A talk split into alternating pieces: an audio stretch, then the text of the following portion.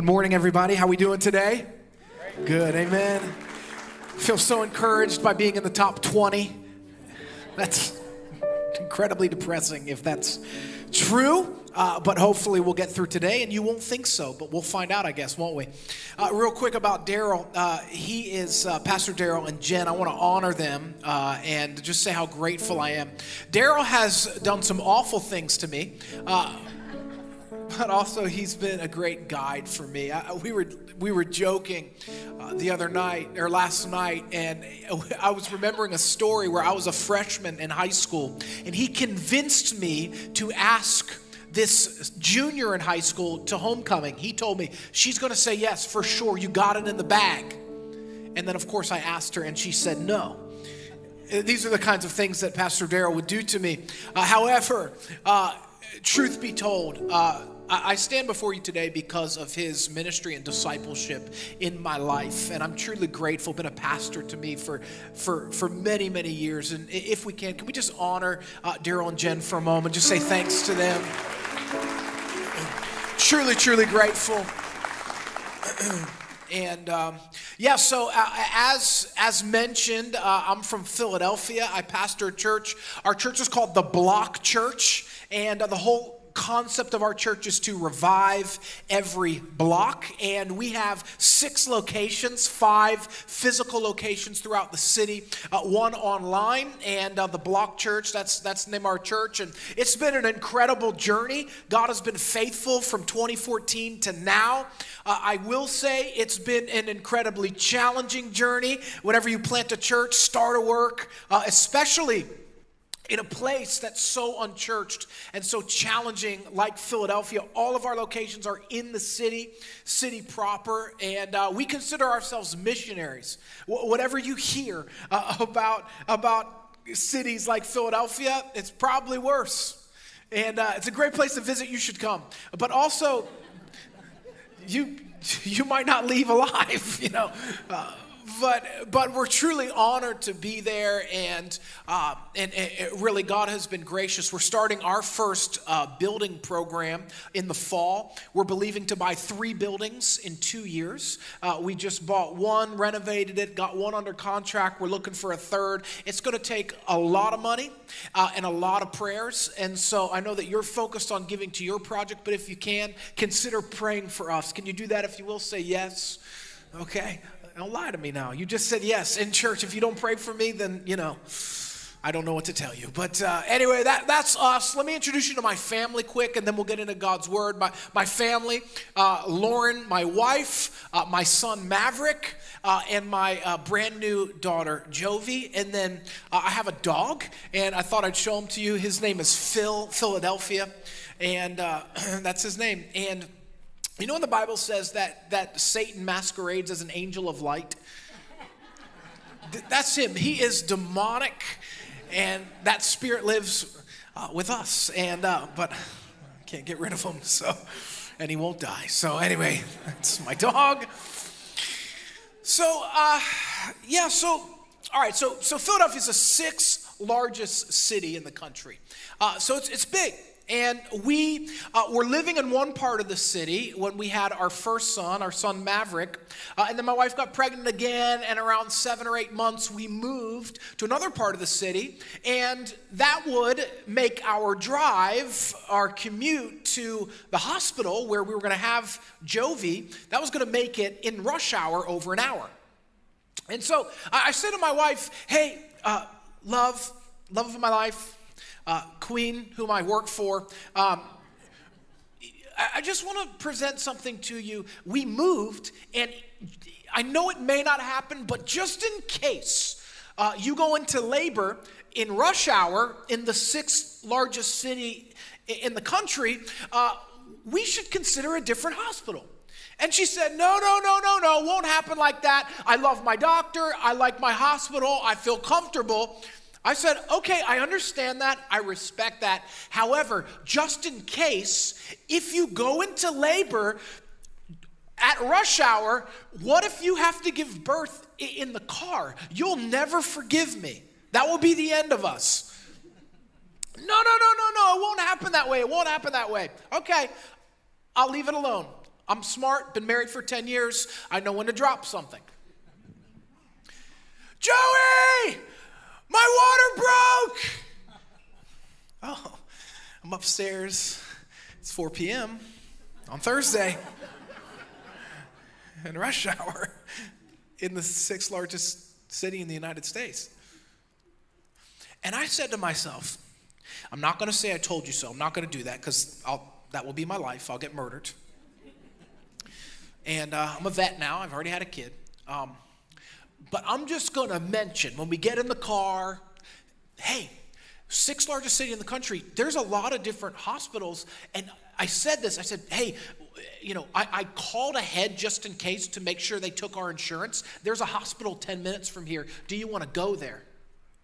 No, no, no, no, no. I love my doctor and I love my hospital. Take me to where I want to go. I said, okay, but if you look at the maps, it's red. I don't want to, I'm just going to, it, it, it's going to take us over an hour. And what happens if, and I'm getting like, my, my arm is getting pulled and dragged and punched at this point. I said, are you sure? Yes, I'm sure. Okay. Well, if I get, like, I'm, I'm the doctor. If something happens, just get me there.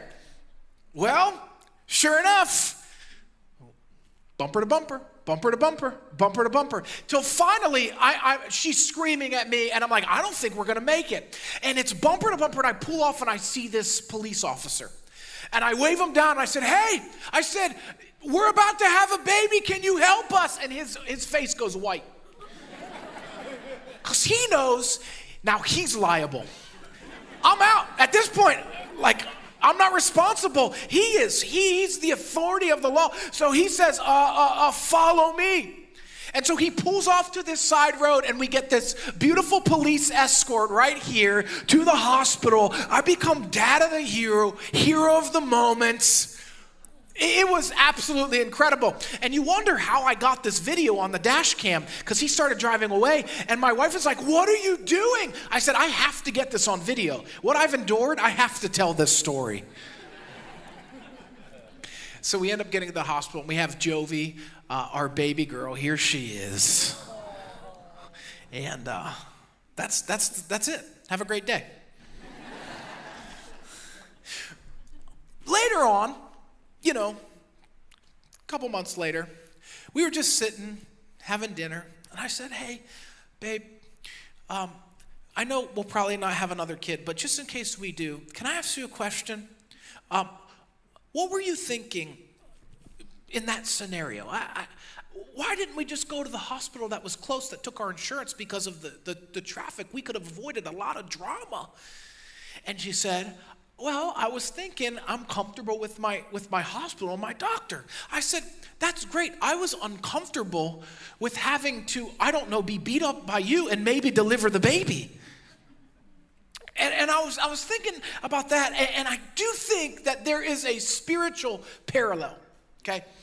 Now, look, giving birth is a thing, okay? And uh, I, I didn't do it. I was there, I cheered. That's all I did.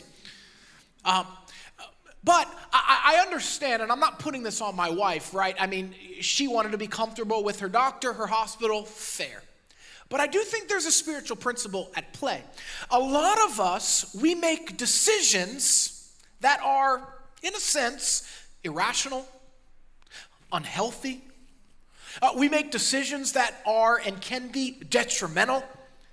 Uh, we make decisions that can sometimes inconvenience or hurt other people. And again, I'm not putting that on my wife, but I am suggesting that we make decisions by how we think about what's happened to us based on comforts, uh, based on control. I'd say it like this a lot of us think and make decisions because we are controlled by a spirit of fear rather than a spirit of freedom. The Bible says that you and I are a new creation in Christ Jesus. Paul writes that in 2 Corinthians. He says, The old is gone, the new has come. When I'm in the kingdom, I've got a new song in my mouth. My sin is as far as the east is to the west. Like I've been renewed, I've been transformed. The Bible says that when I renew my mind, my heart gets transformed. God says that you and I actually have the mind of Christ. You know, when I think about the cross, And I think about what happened. They nailed Jesus' feet, and the Bible really makes it clear that that's an exchange. His feet for our feet. You deliver good news, and your feet are now beautiful. Your feet used to take you to bad places, used to take you to dark things. Now you've got beautiful feet that are taking you to deliver the gospel. That's an exchange. When they nailed his hands to the cross, it was an exchange. Some of you used your hands for trouble, for fighting, for criminal behavior. You hurt people. But then in Christ, your hands that were old and sinful now become hands of Jesus. Now you're changing oil for single moms and serving your community. You, you see the exchange, right?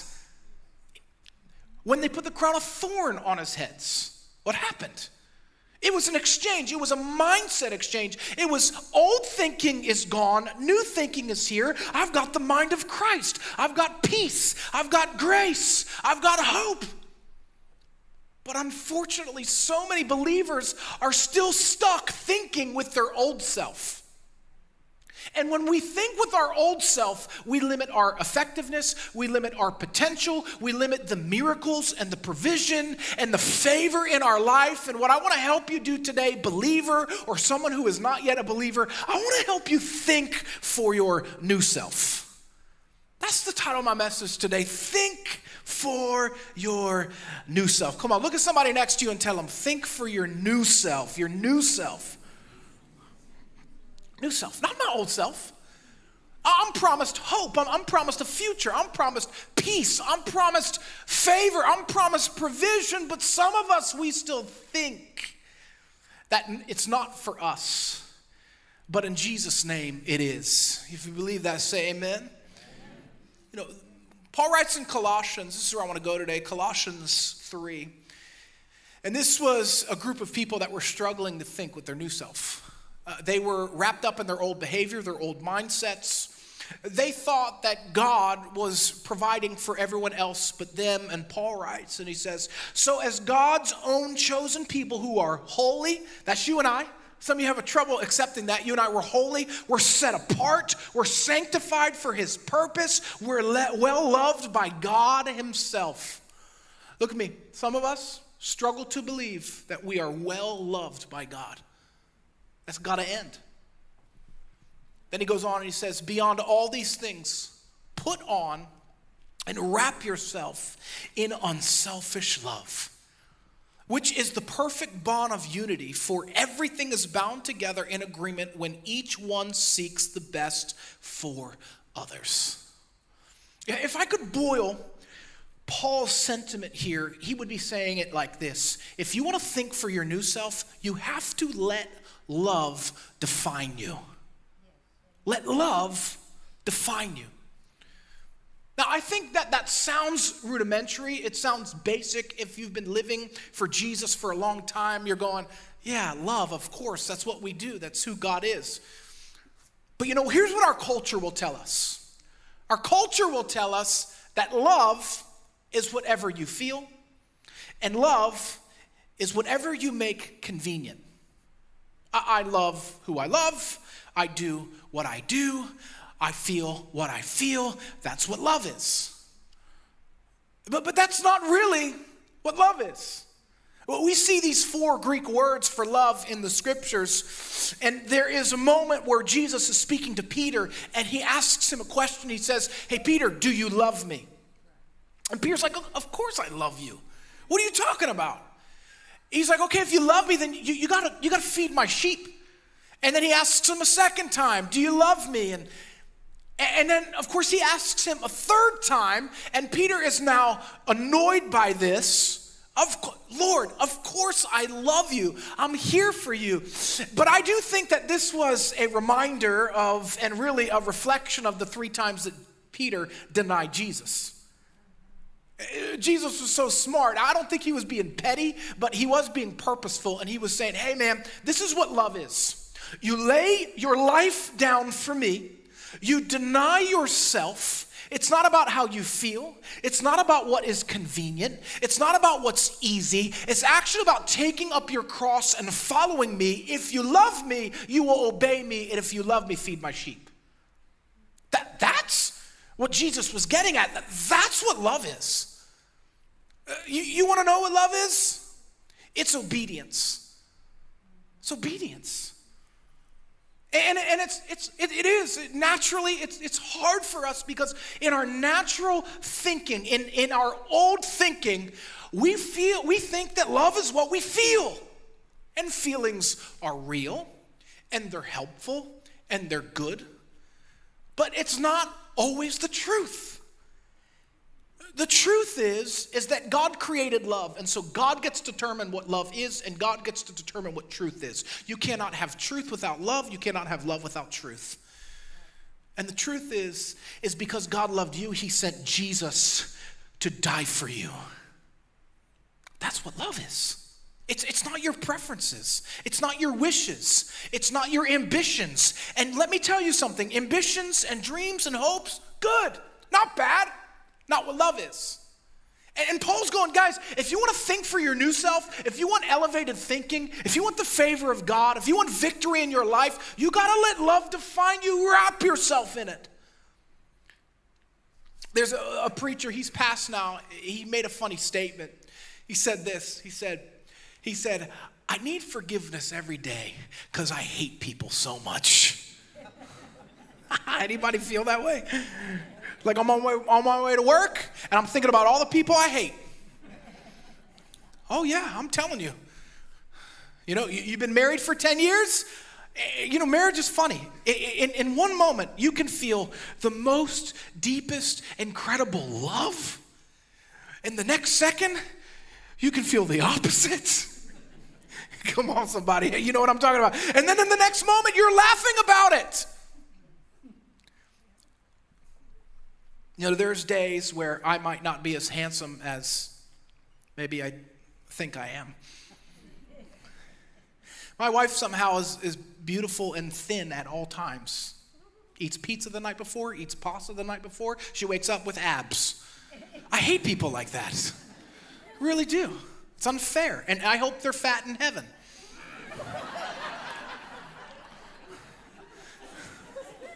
I go to the gym three, four times a week, and I'm like, somehow here I am.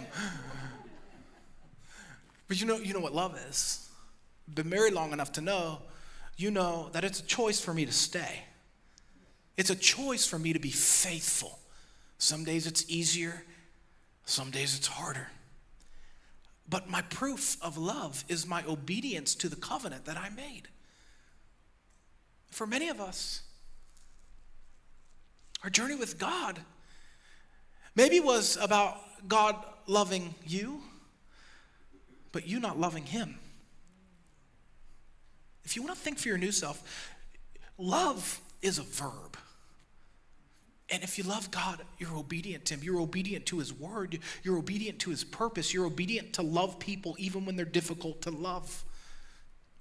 You're obedient to build the kingdom and finance the kingdom and serve the kingdom. Uh, love is something you prove. Now, what's so wonderful about God's love is, is even while we were sinners, He died for us. Amen. That, that we don't earn our salvation, it's by grace through faith, it's miraculous. But my response to Him is that, God, whatever you say, I'm yours. You have my yes. You want to think for your new self? God has your yes. Are you with me so far? If you are, say yes. Yeah. Well, one thing I want to add to this, just one caveat. You know, there's a difference between guilt and shame. Okay? Uh, guilt and, and culture will have you believe something different, but guilt is actually healthy. Not overwhelming guilt, but like, hey, if you if you do something wrong, you should feel bad about that. If you don't, you're a sociopath. If you curse somebody out and you got a church bumper sticker and you're honking your horn, you should probably feel bad about that. Ask for forgiveness. He's faithful and just to forgive you, cleanse of all unrighteousness. You'll never get that person to church, but at least you're going to heaven. I mean, guilt, it's some, some guilt is healthy, but, but, but, but then there's, there's shame. Shame is, is I've got a past, I've got a history, I've got sin that I can't get over. I keep doing the same thing over and over.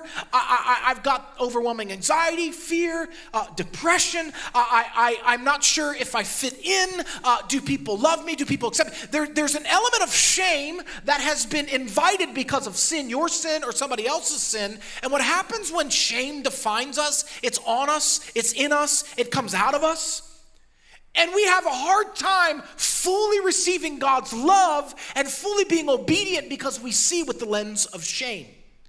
And friend, in Christ, you are a new creation. The old is gone. What's happened has happened. The pain might be there. God can heal it. But you've got to learn to step on the neck of shame and say, I'm a child of God. I'm loved. I'm clean. I'm renewed. I'm transformed. God's got me. And no matter what the enemy says to me or about me, I'm loved by God and I wrap myself in this. And when I wrap myself in this, it impacts every other area of my life. You want to think for your new self, you got to let love define you. Next part of this is, is he says this. He says, he says, so as God's own chosen people, that's you and me, holy, set apart, sanctified, and well beloved by God. Verse 15. And I love this. Well, read this with me. Look at it. Let the peace of Christ, you can put that up there, verse 15, if they're helping. Okay, you got your own Bible. Let the peace of Christ, there it is. Let the inner calm, come on, somebody, inner calm. Don't you want that? The inner calm of one who walks with him daily let it be let it be the controlling factor in your hearts, deciding, this is important, deciding and settling questions that arise. To this peace indeed you were called as members in one body of believers, and to be thankful to God always. This is good. Okay, if you want to think for your new self, you got to let love define you, but you also have to let peace control you. Let peace control you. Now, it's weird in church as a preacher to suggest that anything should control you. But I don't know about you. I've got a crazy five year old. I named him Maverick. That was a mistake. I've got a perfect brand new baby girl, except at nighttime. I've got a demonic dog and a wife who likes me occasionally. I live in a crazy city with, with the most deep poverty in the United States. That means uh, household income twelve to fifteen thousand dollars a year, the most of that in the United States. Gun violence and murder, we are rivaling and beating Chicago in murders. I've got six locations. I've got 17, 18 employees. Um, I have all these different things on my plate, all vying for my attention, all vying for my energy, Here's what I'm saying I would love it if peace controlled me. I mean, I'm looking for some peace and quiet. You know what I'm saying? But not just the peace and quiet. Last night we were walking around the new property and, and, and the, the, the, the pink skies, and I was like, oh, wow, the Midwest, so peaceful. Everyone's so nice here. Loves God, loves each other, loves America. And I was like, but, but that, was, that, was, that was momentary calm, okay? It was momentary. What I'm talking about is, is the world's falling apart, whether it's a diagnosis or drama, whether it's trouble, sickness, pain, hospital bed, divorce, you name it. I want the kind of peace that in the midst of trouble, I got it. You know what the Bible calls that? It's the peace that surpasses all understanding. And guess what? That's promised to you and me. So, so, so why is it that we don't walk in it? Why is it that we don't receive it? Why is it that even in the church, anxiety, depression, suicide, divorce is prevalent? Is it possible we're not thinking with our new self? Is it possible we're not controlled by peace? You know that word peace here, or controlled. It actually means to arbitrate, to judge. The best way that I can illustrate it is this I don't know if you like baseball or not, but the best hitters study pitching. And the best hitters, when they're in the batter's box and they're getting ready to hit, they're calling the pitch. They see the pitcher wind up and they see him go a certain way. They can tell when it's leaving his hand curveball, breaking ball, knuckleball. Anybody can tell that. Fastball. Oh, because because great batters call the pitch. They've got, what do you call, a good eye. And believer, listen to me. You want peace to control you, you got to have a good eye. But what I mean by that is in Luke 8, I love this. Jesus begins to speak to the demon and he says, Declare yourself. Who are you? And I love this because the Bible tells me that the same power that raised Jesus from the dead lives in you and me. So, so whatever that Holy Spirit power was in the grave that lifted Jesus out of it, brought him back to life, you and I have access to the same thing. The Bible tells me I can go to the throne room boldly. The Bible tells me all sorts of crazy things that maybe I'm still thinking is not for me. And so what happens is, is Jesus casts out a demon or he tells the demon to identify himself. I would say the same for you. If you want to let peace control you, you got to define the drama. You got to say, okay, hey, you know what? Kids aren't getting along today. Wife's driving me nuts. I'm driving her nuts. It's usually that. Whatever it is, there's something in the atmosphere. I got to define it. Oh, at work today, I can't. I woke up, I'm in a bad mood, everybody's bothering me, someone spilled their coffee on me, the devil's trying to get me today. I am going to let peace control me. I'm gonna take a step back and go, this is not my promise today. I mean, you name it, stuff's going on, you've got a choice. Do you call the pitch and tell the enemy to identify himself? Or do you fall in the trap of being anxious and frustrated and angry and acting out and falling into sin and to temptation? The reality is this Paul says you can have peace control you, the inner peace of one who walks with him daily. I don't know about you, I want that. I want that. And not every day do I get it right, but it's still promised. And you know how we attain peace? Close our eyes, we take deep breaths, and we say, Holy Spirit, take residence in me. Holy Spirit, lead my day. Holy Spirit, guard my words. Today, help me guard my mind. I will guard my gates. I'm going to be careful what goes in my ear. I'm going to be careful what I watch with my eyes. I'm going to be careful what I put in my mouth because it all impacts my peace. Did you know that since the pandemic, anxiety, depression has shot up, shot up 30%, suicides increasing? I mean, in our culture, in our city, I mean, it is, I mean, it is so sad. I, I, my heart breaks for our young people. If gun violence isn't killing them, then, you know, this is. And, and I just jotted this down. I think this can help you. If you want to kind of have some some notes to refer back to when it comes to anxiousness. I think you should write this down. I put, put seven quick hitters down, and here's the first one. You, you want to overcome some of your anxiousness? You got to know yourself and you got to know your triggers. I know myself, and that's important. I know myself, and I know that when I'm starting to overeat, uh, when I'm not getting enough rest, when I don't take time to do my hobbies, uh, I know that when I'm short with people, when I start hating everybody, I know that when my son, whom I love with all of my heart, when he climbs up in my lap and I find myself annoyed at that, I know that I'm falling into a trap where peace is not controlling me. So I know my trigger. So what do I do? I pay attention to what I eat. I get extra rest. I go play golf. Some of your men are like, honey, I have to play golf seven days a week. It's the only way to be free. Okay, that's a lie, but maybe four or five days. you got to know yourself and your triggers. Here's the second one you got to embrace your place. Embrace your place.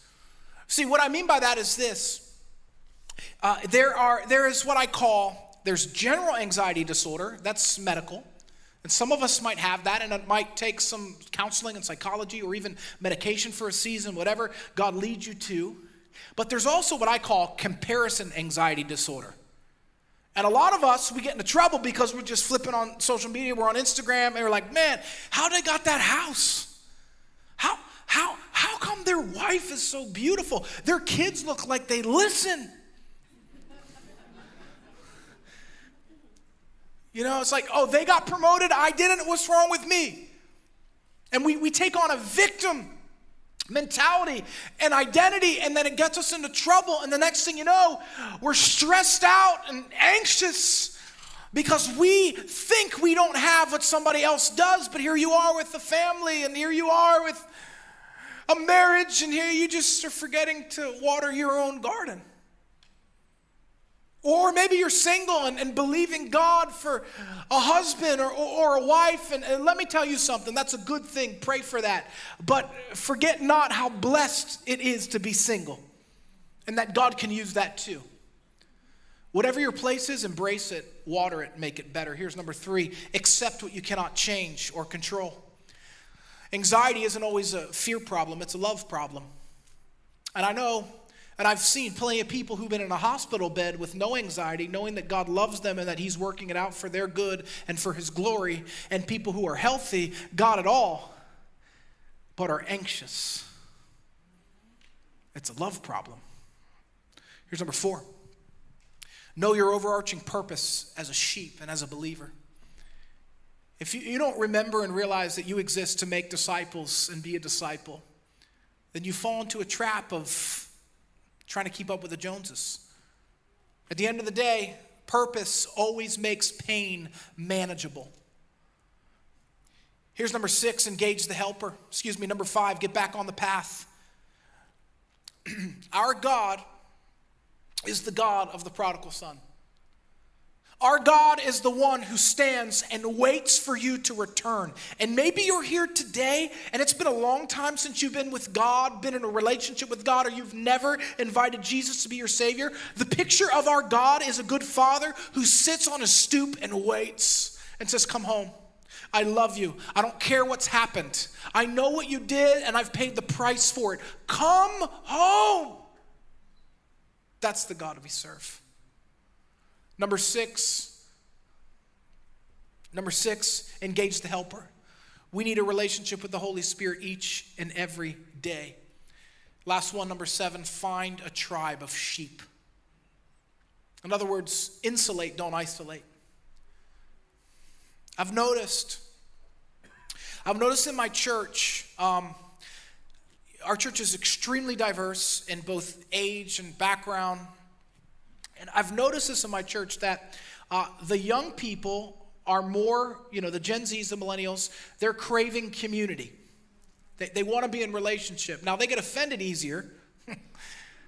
uh, uh, but they, they crave relationships so that it's, it's easier for them to go and find people and, and they don't they aren't isolating as much i've noticed that that folks who maybe have kids and their kids are starting to get older, become teenagers.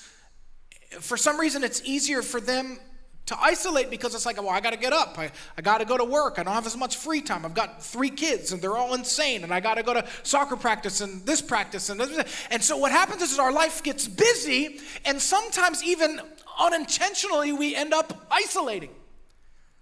And here's what happens we are sheep, we are followers of the good shepherd. And when we isolate, the wolf attacks us. But we're not made to isolate, we're made to insulate. When we are together, when we are in community, when we are known, when we love each other, when we are confessing our issues and finding healing, when we are insulating, we are way more apt to be victorious, especially when it comes to the fears, the anxieties, depressions, the things that try to take us out. What am I saying? I'm saying if you want to think for your new self, you got to believe how loved you are and be obedient, but you also have to let peace control you. Wouldn't that be nice? That's your promise. And as I kind of finish this message, I hope you've gotten something. I want to read verse 12 and then 16 again, and piano can come. But Bible says it's God's own chosen people, and I keep reading this so you believe it. You and I, we are holy. We're set apart for his purpose, and we're well loved by God himself. And then verse 16 says this let the spoken word of Christ have its home within you, dwelling in your heart and mind, permeating every aspect of your being as you teach spiritual things and admonish and train one another with all wisdom, singing psalms and hymns and spiritual songs with thankfulness in your hearts to God. Basically, Paul's going, all right, you gotta wrap yourself in love. You can have peace literally consume you. But at the end of the day, you have to have the word live inside of you. You have to define your life with a, with a biblical, holy mentality. If you want to be victorious, if you want to think for your new self, you actually have to have a biblical worldview. A biblical worldview. And, and listen to me, every day you wake up, culture, society, the enemy, he is vying for your attention. He wants you to have a hybrid worldview. I got a little bit of the world inside my brain, I got a little bit of culture vying for my attention. I've got political affiliations that vie for my mindset, my attention. I, have got all these ideas. I need this, I need that. And what Paul is saying is, is first, beyond anything, beyond your political affiliations, beyond your commitment to sports teams, beyond your commitment to your job, to money, to retirement, all of this different stuff, you've got to have a biblical worldview and a biblical mandate. If you don't, you'll just swift and go with the wind. You, will you, be like a shifting shadow. And your life will render ineffectiveness. You, you'll blow with whatever wind blows today. You'll, you'll believe anything you hear. You'll accept any truth that someone declares. And Paul is urging them listen to me. There is but one truth. There is but one hope. There is but one name that's above every other name. There is but one way. It's Jesus Christ. You got to let that live inside of you. You got to have a biblical mindset. And when you do, take the limits off. When you start to think biblically, when, when, when Christ is first, when the kingdom is first, when you are not being held back by the fears of this earth, when you say yes to God, God, you can have all of me. You can have all of my resources. You can have all of my time. You can have all of my relationships. Like when He's really first, then you live an extraordinary life. Then you live the life of miracles. Then you live the life of open hands. That's when you lay hands on the sick and they recover. That's when you see your family transform. When He's got all of you. What's a biblical mindset? What's a biblical worldview? I read a I read a stat that says just slightly more than 37% of Christians maintain a biblical worldview. No wonder we're losing the grip on our nation and our children. Here's what a biblical worldview is. If you believe it, would you say amen? And it's defined as believing that absolute moral truth exists, and that truth is defined by the Bible. Here's number one those views were that Jesus Christ lived a sinless life. You believe it? Amen.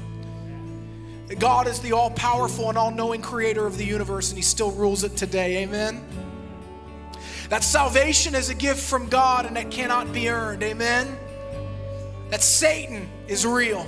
Amen. Christianity has a responsibility to share their faith in Christ with other people. Amen. And the Bible is accurate in all of its teachings. Amen. Here's what a secular worldview is if it offends me, it's wrong. The contrary is that absolute truth exists and it will be offensive. You should feel some type of way about truth because conviction is godly. A secular worldview says that I'm better than you because of your color, status, or position, but a biblical worldview suggests that I'm better with you because of your color, status, or position. A secular worldview would be if I disagree with you, well, you're canceled. But a biblical worldview would suggest that if I disagree with you, I'm still gonna love you. I'm still gonna pray for you. I'm still gonna bless you. I'm still gonna leave God's best for you. I'm still gonna invite you. I'm not gonna destroy our relationship because you voted this way. As I close, I wanna tell you a story. No football games to get to today, soon, so take a couple extra minutes. Who do you even root for here? Haven't been in the playoffs in forever. I'm sorry, guys. So, um, I've had this this woman. She's she's been stalking me for a couple years, sent crazy emails, and you know what happens sometimes as pastors. At first, I was like, man, maybe it's just because I'm so good looking, but then that's not why. And so she would come to our office and she'd be like, Hey, where's Pastor Joey? And she would write notes on our office and leave it there, and it would say weird stuff and scriptures out of context. And she would, she would send crazy emails. But then she found out where I lived, and then she was coming to my house. Found out later she lived one block away from me. She was writing crazy things on my front door Things like, I'm going to burn your house and your church down, I'm going to kill your kids. Some crazy stuff. So, of course, we, we call the police and we're, we're having to get, you know, some different things. And, and, and you know, th- there's a limit on what the police can do, particularly in a city like ours. I mean, justice is not like a high priority. And it came to a head one day where I'm at the park and I'm just sitting at the park. My son's playing in the water and I'm just texting my wife and we're enjoying the sunshine and and I look up and, and she's standing over me. She starts screaming at me, Stop following me! Uh, stop harassing me! You left a dead bird in my house. And I said, Yes, you got me. That's my signature move is to leave a dead bird in your house. That was supposed to be funny. You're like, Am I allowed to laugh at this? So, so, so my son at this point, she's starting to scream all kinds of crazy words and F words and all that stuff. My son runs over and he jumps in my arms. And so I'm like, man, I better back up. Like, this seems like this could get a little bit, you know, crazy. So I'm backing up and backing up, and she's, you know, 20 feet away, and, and she, she throws her backpack uh, on on uh, the bench and, and i'm thinking oh man she's starting to fumble through it and I'm, i literally had the thought i'm getting shot today now there's 60 people in this park but like in Philly, everybody's just like, oh, this is just a domestic, like whatever. And people are just like clearing out. I'm like, hello, somebody help me. And so she's fumbling through her bag, and it literally it felt like an eternity. And I was like, Am I gonna throw my son? Am I gonna, what am I gonna do here?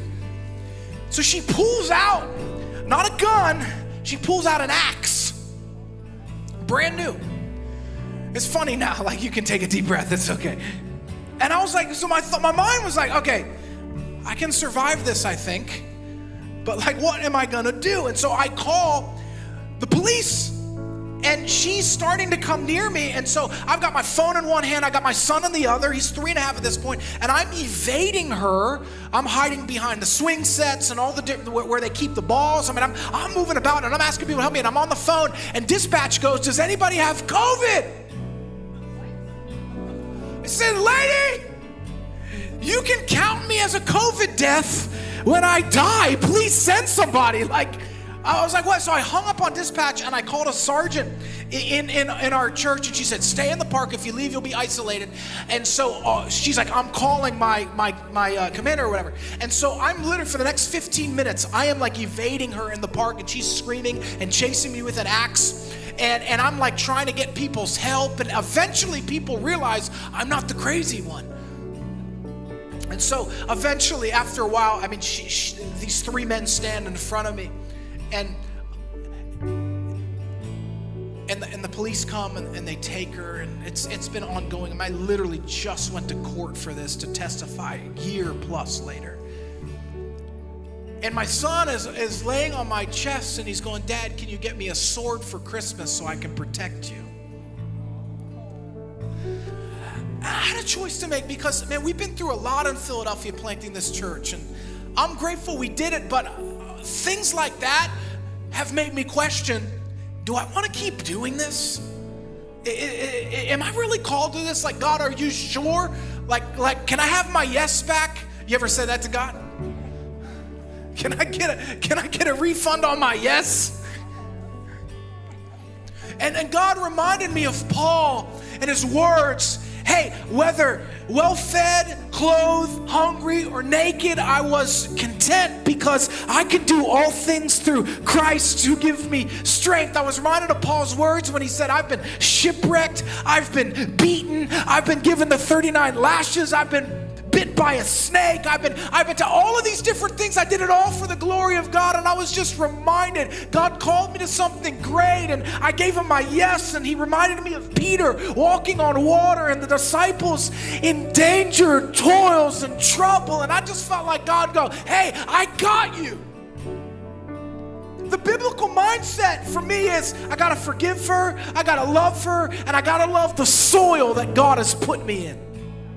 And the translation for you today is this I don't know what you're going through, I don't know what you're facing, but a biblical worldview is God placed me in this soil, and He could have put Paul here, He could have put Jeremiah here, He could have put Isaiah here, He could have put, you name it, Peter. He could have put anybody at this moment on this soil, but He chose to put you. What are you going to do about it?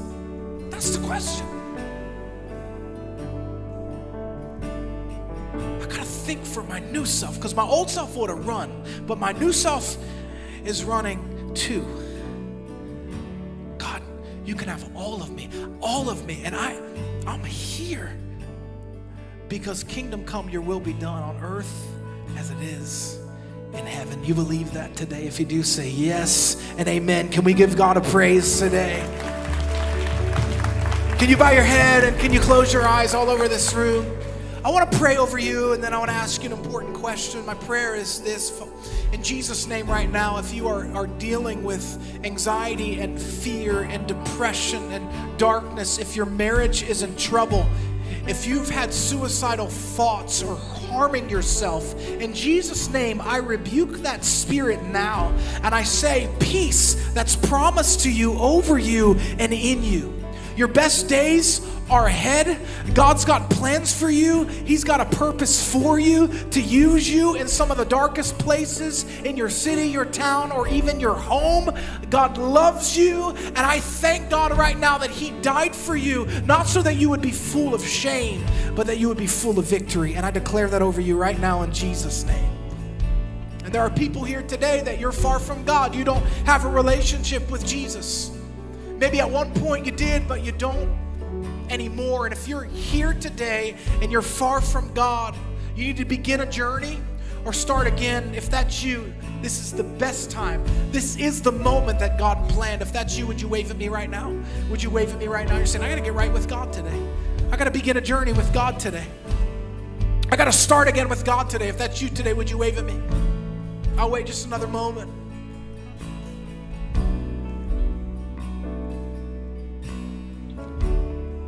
God, thank you for this house. Thank you for this church. Thank you for what you're doing. Thank you that their best days are in front of them.